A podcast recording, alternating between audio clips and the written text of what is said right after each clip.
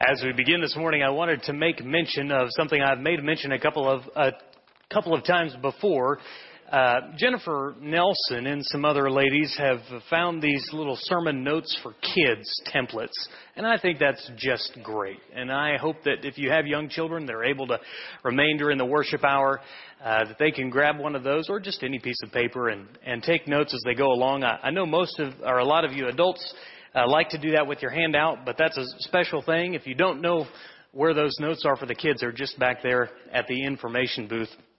As we begin uh, today, I want to remind you not just of where we are today, but also where we've been. In 2016, our theme is strong and courageous, and we have let that uh, passage from Joshua 1, which Brad just read, uh, be the foundation, the cornerstone for what we're going to talk about all of 2016. Now, it's easy to look at this story of Joshua and the Israelites and the transition that they were going through and say, well, that was just something for them. That was something that applied just to their situation. But indeed, as we look at it, hopefully we're understanding more and more that those principles were written for our teaching and for our example.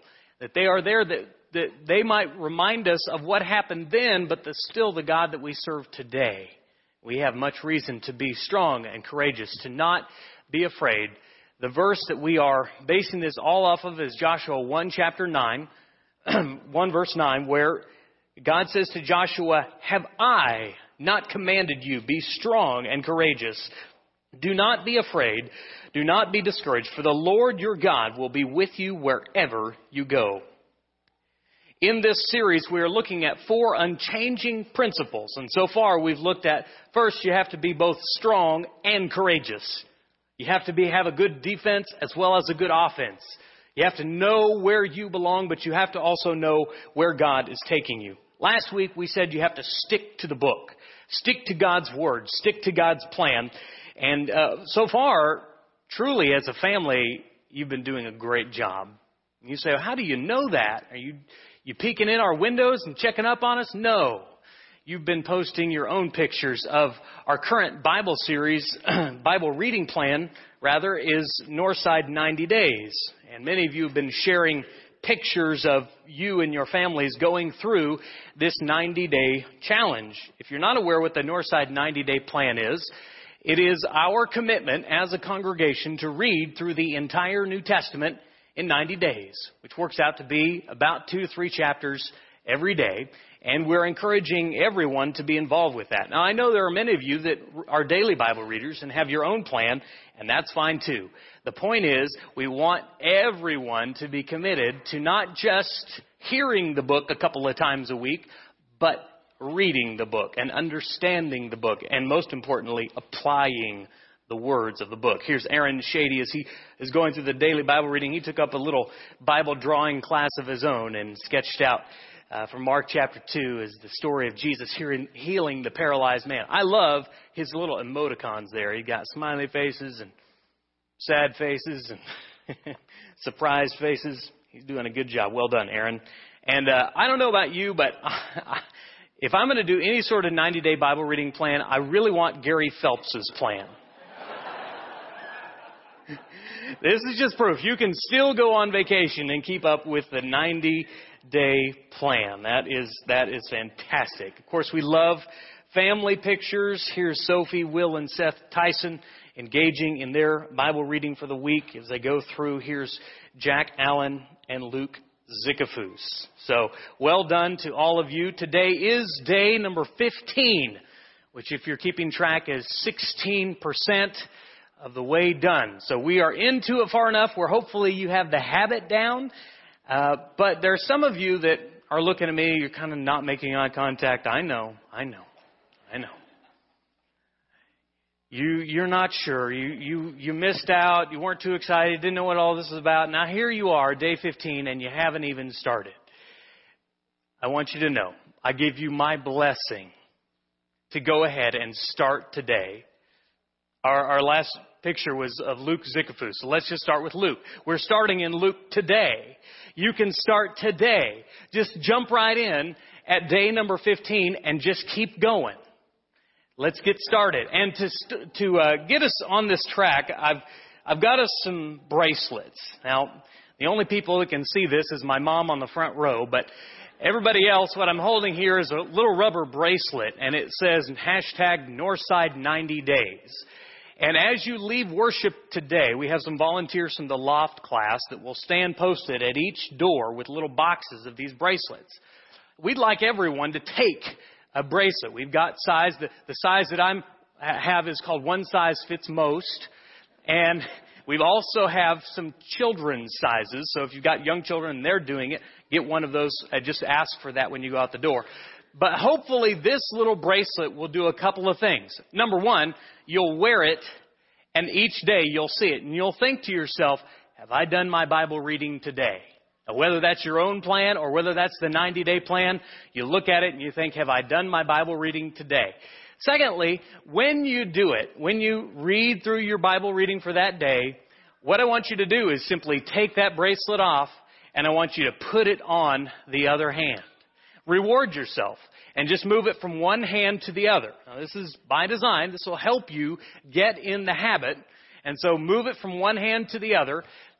And I don't know if this third thing will happen or not, but maybe an unintended consequence is a coworker, a friend, a family member, a neighbor will see that Northside 90 days and will ask you, hey, what's that all about? And you have an opportunity to give a reason for the hope that you have. Why you're committed as a Northsider, or even if you're a guest today, you're welcome to join into to being people of the book. So I want to encourage you in that, even though we're into it. If you haven't started, get started now. Open your book to Joshua chapter 1. Joshua chapter 1. Verses 8 and 9. We're going to read this, these words from the English Standard Version. This book of the law shall not depart from your mouth, but you shall meditate on it day and night, so that you may be careful to do all according to all that is written in it. Then you will make your way prosperous and then you will have good success. Now, if you're get, just now getting there, we're in verse 9 of Joshua 1. Have I not commanded you? Be strong and courageous. Do not be frightened, and do not be dismayed. For the Lord your God is with you wherever you go.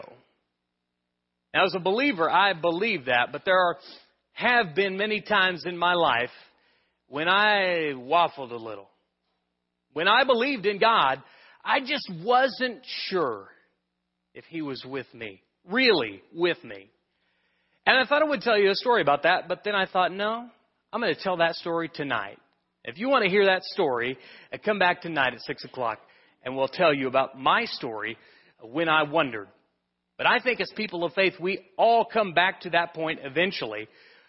We come to this point where we have to ask ourselves, do we really believe what God says. That was true for Shemua, Shaphat, Caleb, Ilgal, Hashi, Palti, Galdi, Gaddi, Ammiel, Sethur, Nahbi, and Gul. Well, you guys may not know them, but they too came to a fork in the road. A moment of decision where they had to decide who God was and who they were. And if those two understandings could have a meeting. Now, the story of those 12 gentlemen is told in Numbers chapter 13. If you're in your Bibles, you want to turn there. They had to decide whether they were going to be a people of fear or people of faith.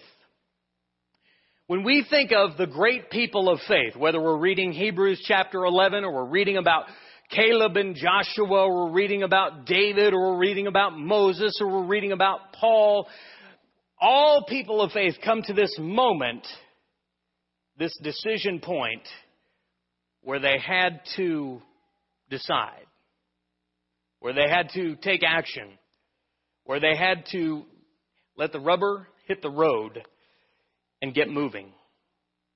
Now, if you're in Numbers chapter 13, we're going to look at verse 1.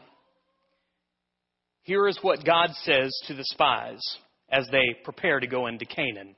The Lord said to Moses, Send some men to explore the land of Canaan, for which I am giving, note that, which I am giving to the Israelites. God had already had in mind many, many years before this moment that Israel was going to have the land of Canaan. In fact, they had been to this very point, this very moment, this very fork in the road 40 years prior. And now, and now, I'm sorry, this is 40 years prior, and now, at this moment, they have to decide who are they going to be. Skip down to verse 17 of, of Numbers 13. When Moses sent them to explore Canaan, he said, Go through the Negev on into the hill country. See what the land is like and whether the people who live there are they strong or weak, few or many. What kind of land do they live in? Is it good or bad? What kind of towns do they live in? Are they unwalled or fortified? How is the soil? Is it fertile or poor? Are there trees in it or not? Do your best to bring back some of the fruit of the land. Verse 25 says, At the end of 40 days, they returned from exploring the land. Here they are, these 12 men who have to make a full report. And here's what they say They say, The land is good.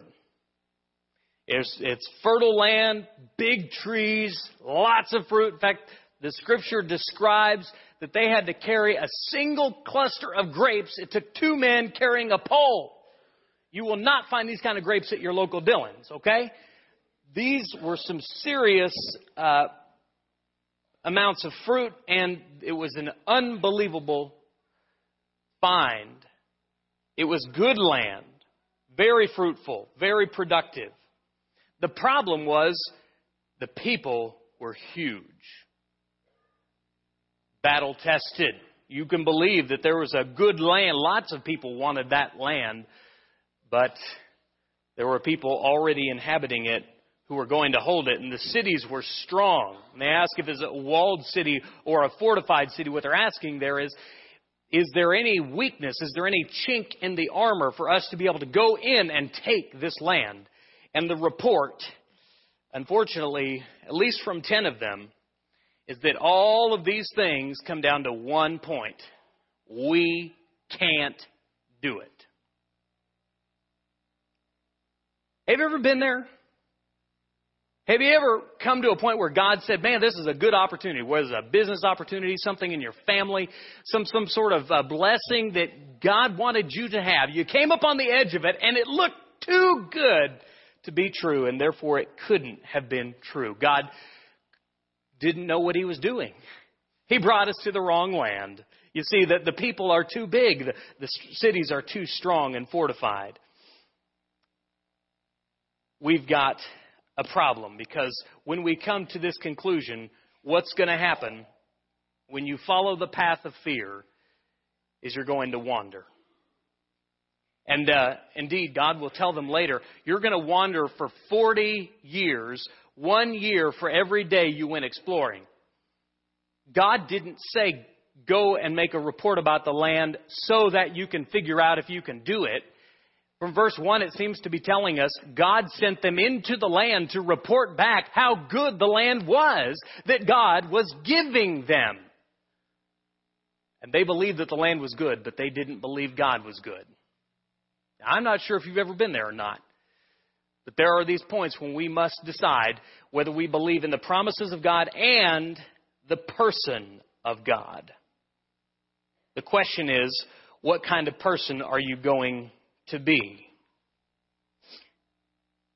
I'm not sure if in this today, right now, you're facing such a position, such an understanding that, that as you come to worship and you think, man, I, Maybe I could do this. Maybe God wants me here. Maybe, maybe God does want this. Maybe I believe the promises of His book or not.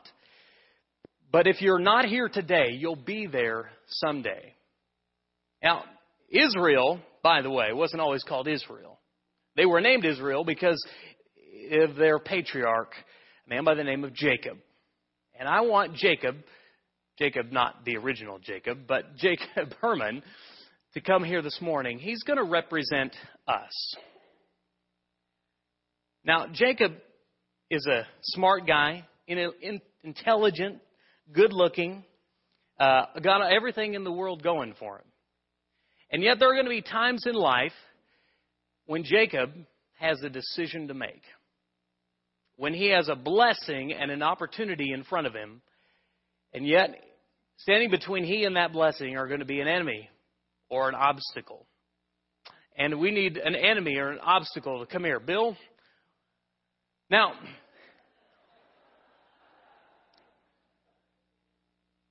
Jacob is looking over to the land of Canaan. He sees it's a good land. But he's just got one problem. He's got to get through Bill to get there. Jacob, what do you think about this?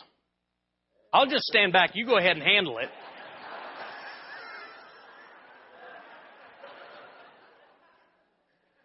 Now, for people of faith all the time, we come to church, yes, we're excited, yes, we believe God, yes, we believe His book, and then we step in the world and we go, oh, the world is bad, oh, it's going to be terrible, and the news tells us that the things are good or things are bad, the newspapers tell us it's all going terribly, we have so many reasons to be worried and afraid, you can't do it!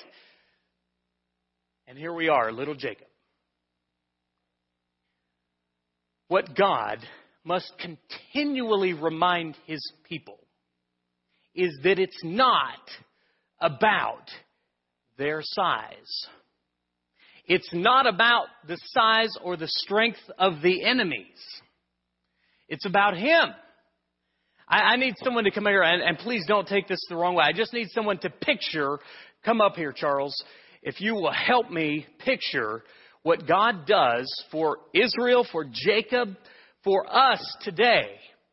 What he's telling Israel is that when you go into that land, I want you to take it. Go ahead and come here, come here behind your boy, man.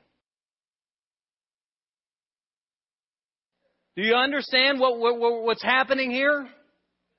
God is saying it's not about Him. It's not about you. When you're with me, there's nothing you can't do. And this was the spirit of Caleb and Joshua. Uh, guys, thank you so much. Hop down gently. I don't want to injure you here. Thank you. We got to remember not just who our enemies are, not wonder because of our own size, because of our own strength, but we have to follow the, the path of Joshua and Caleb who said, yes, the land is good. Yes, the people are strong. But here's the thing. We cannot do it but God absolutely can. When we begin to focus on our strength and the size of the enemy, we are missing the point. When God leads you to a good thing, trust not only that it is good, but that He is good. Now, if you're still in Numbers, look at chapter 14 and look at verses 6 through 9. This is how Caleb and Joshua report. First, I'm going to read them in chapter 13, verse 30. Caleb silenced the people before Moses and said, We should go up and take possession of the land, for we can certainly do it. Why? Because Caleb's so awesome, because his strength is amazing, his intelligence, his gifts. No! Because it's the God who led them to that point. And look at Joshua now in chapter 14, verses 6 through 9. Joshua, son of Nun, and Caleb, son of Jephunneh, who were among those who had explored the land, tore their clothes and said to the entire Israelite assembly, The land we passed through and explored is exceedingly good. But, but highlight this, underline this, pay attention, verse 8. If the Lord is pleased with us, he will lead us into that land, a land flowing with milk and honey, and He will give it to us. Only do not rebel against the Lord.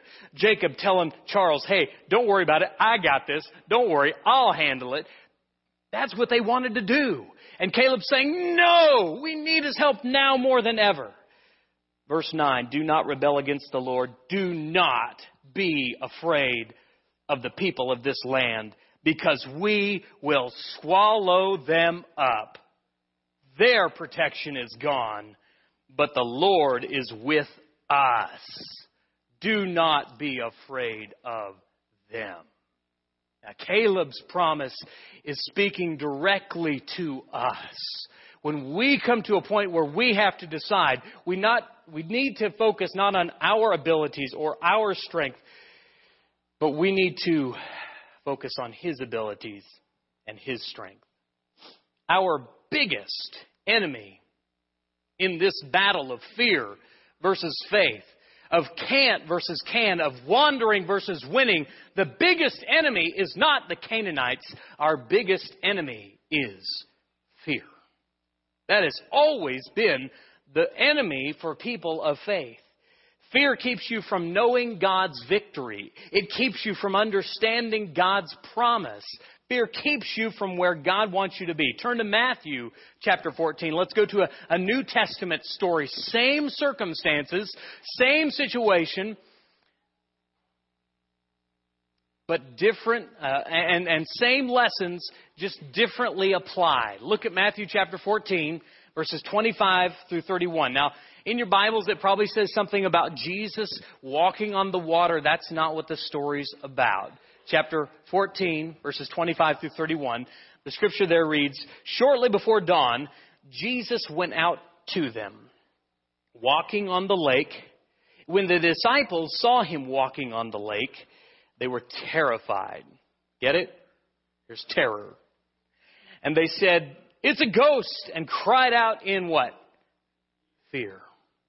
But Jesus immediately said to them, Take courage.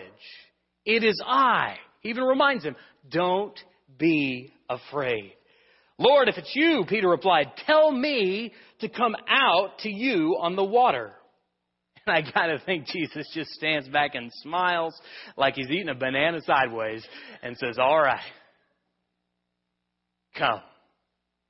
And so Peter gets down out of the boat, walks on water, and came toward Jesus. But when he saw the wind, he was afraid.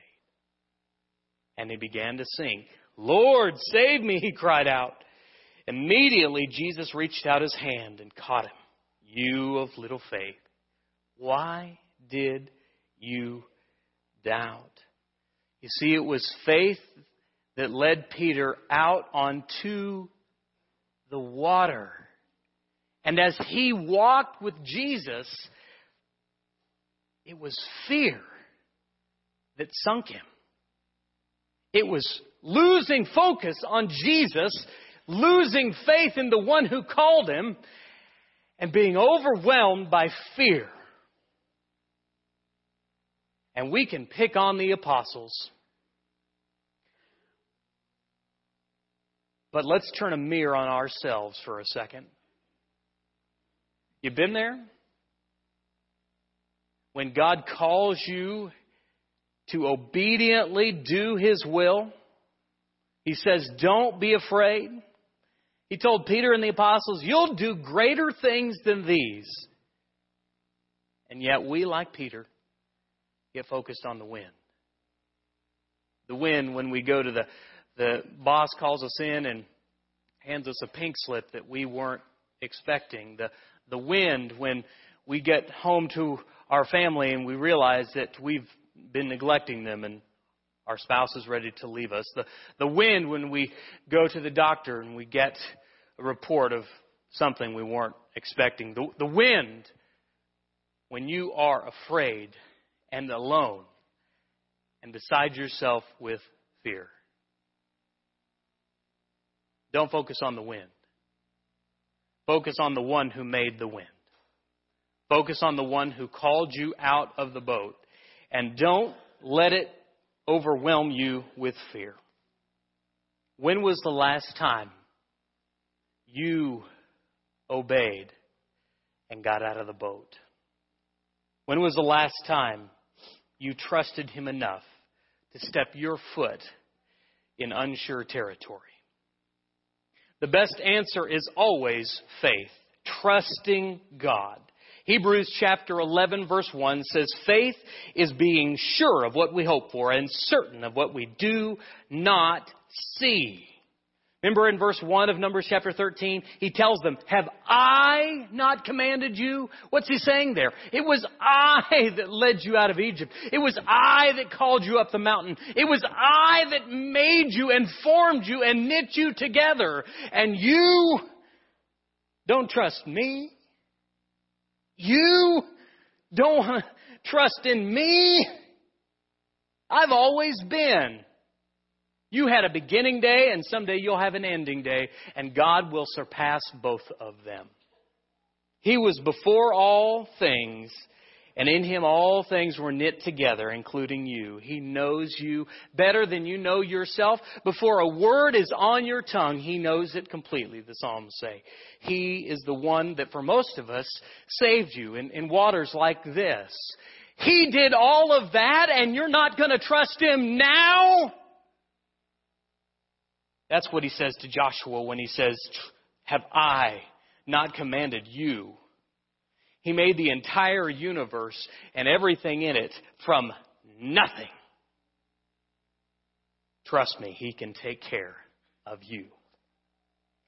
So uh, now comes sort of the uh, audience interpretation of the moment. If you're filling it out, I want you to answer the question, why don't you trust him more than you do? And those reasons are going to be different for everyone. It all depends on your story. Perhaps there are some here who are not even believers. You're not even, not even a Christian. You're not even sure if God exists. I want you to write down your answers too. Because everyone's got a different story. But let me tell you, whatever you write down, I want you to put that in His hands. I want you to take a step of faith, believe that He exists, and not only that He exists, but that He cares. For me, why don't we trust Him? I'm not sure. Maybe you don't know Him. Maybe you have control issues. Maybe you're just afraid. Maybe you're a fearful person. The reason I want you to write it down is what we often fear most often reveals where we trust God the least. The story was told this morning about the widow giving her mite. And I think about how courageous and brave she was to give everything she had to live on. What she's saying with the small copper coin, as she lays it down, you can barely hear it, hear it clinking in the treasury.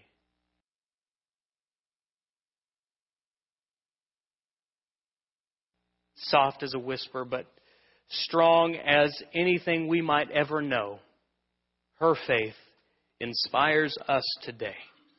I think, could I do that? I can't do that. I, I have control issues, and I, I surely think a lot of times that my security lies in how much I've saved for retirement. No, her faith was far greater than mine. I'm not sure where your area of faith is struggling, but I can tell you this. You read it from cover to cover, from Genesis all the way to maps, and just think about it. Not once not once does the book ever say, stress over it. Not once does the book ever say, worry about it. Not wor- once does the book ever say, better have a good plan in mind to make it happen. But over and over and over again, the book says, trust me, trust me, trust me. Don't be afraid, but trust. Trust in Him who leads the way. So how do we do it? Number one, we gotta stop living in fear. We have to stop letting CNN and Fox News and MSNBC guiding what we think about and, and projecting every sort of fear. Now, this is just an example. I remember several years ago when gas price of oil was going up, up, up, up. Boy, it was just approaching three, four dollars a gallon, and the world was afraid. What are we going to do? It's going to double, and we're all overcome with fear. And now the price of oil is going down it's dropping, and everybody's saying, "Man, look how low it's going." And what are the news stories? Oh, it's going to be terrible. It's going down. Now it's going down. Everything's going to fall apart. You see, that's the point. They just need you to pay attention. And the best way they can get you to pay attention is to make you afraid. And people of God, there's always things to be afraid of. Regardless of what the price of anything is. God needs you to trust Him and to stop letting fear overwhelm your thoughts and your life. Don't be frightened at your abilities or your inabilities or at the size of your enemies or the size of you. Don't be dismayed at your struggles and your trials and your difficulties. God's still God. He's still got this. And if you're with Him, so do you. Turn to Psalm chapter 114. I love this psalm because it talks about the sea and the mountains and the earth and everything in it. But what are they all doing? Pay attention. When Israel came out of Egypt, the house of Jacob from a people of a foreign tongue, Judah became God's sanctuary, Israel his dominion. The sea looked and fled. The Jordan turned back. The mountains skipped like rams. The hills like lambs. Why was it, O sea, that you fled? O Jordan, that you turned back? You mountains that skip like rams, you hills like lambs? Tremble, O earth, at the presence of the Lord. At the presence of the God of Jacob. May you not forget that He is the God that when he goes in front, the earth trembles, rivers roll back, seas divide. I'm convinced that after those 40 days, when, when God said, Now you're going to wander, the reason was when they wandered every single day for 40 years, that's 12, 13,000 plus days, they had to follow him. And that's what he needed them to do. And that's what he needs us to do that we may not live in fear, but may live in safety. Psalm chapter 4, verse 8. I, don't know if you're having trouble these days getting a lot of sleep. You're worried about what they're telling you on the news. You're worried about what's going on in your family. You're, you're troubled with health problems, or you're troubled with heart problems, or you're troubled with just general anxiety. Psalm chapter 4, verse 8 was Tyler and I's memory verse this week. It says, I will lie down and sleep in peace, for you alone O Lord, make me dwell in safety. The only way to sleep better, the only way to lay your head right down on that pillow tonight and go to sleep like that is by fully trusting in Him. That means start trusting in Him means start, stop trusting yourself so much. Start trusting yourself less, and you'll see what God can do when we think about our worries and our problems and our struggles, if you're at least from a type A control kind of personality like me, how I handle my struggles and my trials and my worries, and my difficulties and my problems is make a plan. I gotta have a plan. I make a plan, figure it out. And do you understand that all of this, this story, Genesis through Malachi, over and over and over, is God's plan and how much different it was from their plan? I mean, of the 12 spies, 10 of them had a plan, and it involved weak people, it involved unwalled cities, and it involved their own military strategy. And God says, uh uh-uh, uh I want you to understand where the wind's going to come from. It's not from you. It's not from your power or ability. It's in me. God says, just trust me. Just do what I say. If the Lord is with you, then you have all you need. The spies had every reason in the world to be afraid without God. But if God was with them, they had absolutely no reason to fear, nor do we. Next week, we're going to finish by our final, final challenge on staying victorious over the long haul. And how we're going to do that is by staying close. I want to remind you, as you head out after the invitation song, final prayer, there will be folk, the Loft 252 kids will be at each door. Don't forget to pick up your little band and get those in. And just start today whatever plan you're on, just start today. Let's get all of Northside committed to daily Bible reading, to be reminded of His promise, to be reminded of His person. Tonight, we're going to talk about the story of a father and how he struggled with faith in Christ and how what lessons we can learn from that. If you are not in Christ, I want to invite you this morning because you can begin today knowing peace, knowing safety, and walking confidently because you ride on the shoulders of the God of Jacob. If you have a need this morning, you're ready to put Christ on, you know who He is, and you know you need to submit your life to Him, and we'll be glad to help you do that and put Him on in baptism. But if you're a believer in Christ and you've just become overwhelmed with fear and anxiety and dread, and you need the help of the church to give you courage and strength and want us to pray for you, let us help you with that too.